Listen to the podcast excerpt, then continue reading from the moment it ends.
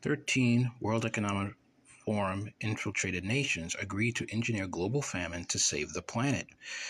13 WEF infiltrated countries have announced plans to engineer a global famine in order to save the planet. That's right, folks. They want to create hell on earth. That's what they want to do. Under the guise of reducing methane emissions, 13 nations have signed a pledge to engineer a global famine by abolishing agricultural production and shutting down all farms. Wow. Announced earlier this year by the Global Methane Hub, those 13 nations are Argentina, Australia, Brazil, Burkina Faso, Chile, Czech Republic, Ecuador, Germany, Panama, Peru, Spain, the United States, and Uruguay. Wow. The goal of the globalist elites is to eliminate meat and reduce the Earth's population so that they can better control the remaining humans. They will use the fake climate change crisis as their excuse to enact these depopulation policies. As Luis Planas, Spain's Minister of Agriculture, Fisheries and Food, recently said, I am glad to see the shared commitment by the international community to mitigate methane emissions from agriculture as a means to achieve the goals we signed for in the Paris Agreement on Climate. Food systems are responsible for 60% of the methane emissions, warns Marcelo Mena, CEO of the Global Methane Hub. She is saying that farming is destroying the planet, hence their demand to shut down farms. Without farms, you have no food, and without food, you get exactly what Kamala Harris called for over the weekend reduce population. Wow. And here's their logic food equals global warming. So they are attacking food and shutting it down. Wow. Cows and chickens to be replaced by crickets and insect larvae. Enjoy the crunchy fake meat patties and cricket McNuggets. Soon you'll be eating bugs because meat will be due to the government's shutdown shutting down farms and ranches. Wow.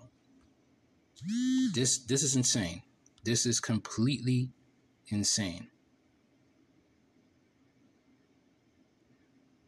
We can presume from the language that among the practices being considered are replacing a major portion of the beef and dairy, cattle, pork, and chicken stocks that populations rely on for protein with insect larvae, mealworms, crickets, etc. The UN World Economic Forum and other NGOs have been promoting meatless diets and the consumption of insect protein for years, and billionaires have invested in massive insect factories being built in the state of Illinois, in Canada, and in the Netherlands, where mealworms, crickets, and other bugs will be processed as additives to be inserted into the food supply, often without clear labels that will inform people of exactly what they're eating. They're really trying to kill us. Hohmann also refers to the Deagel forecast, which projects an almost 70% reduction of the U.S. population by 2025. There is no more efficient way to depopulate than through war, famine, and plagues. Isn't it interesting that all three of these time tested methods of murder are in play right now? in a related story, Michael Snyder from the Economic Collapse blog writes Global food supplies just get it, keep getting tighter, and global hunger has risen to extremely alarming levels. According to the United Nations, nearly 30% of the global population does not have constant access to food right now, and there are approximately 900 million people that are facing severe food insecurity. Wow, this is a uh, monstrous plan, and this is not a conspiracy theory. You can look this up yourself and we are in some serious hard times right now. All right. They are starving us out, and it's in your face. This is not a conspiracy theory. You could laugh all you want. This is real. And Trump is not going to save you because he's in on this too with Operation Warp Speed. Okay? He was spreading around that Jim Jones juice.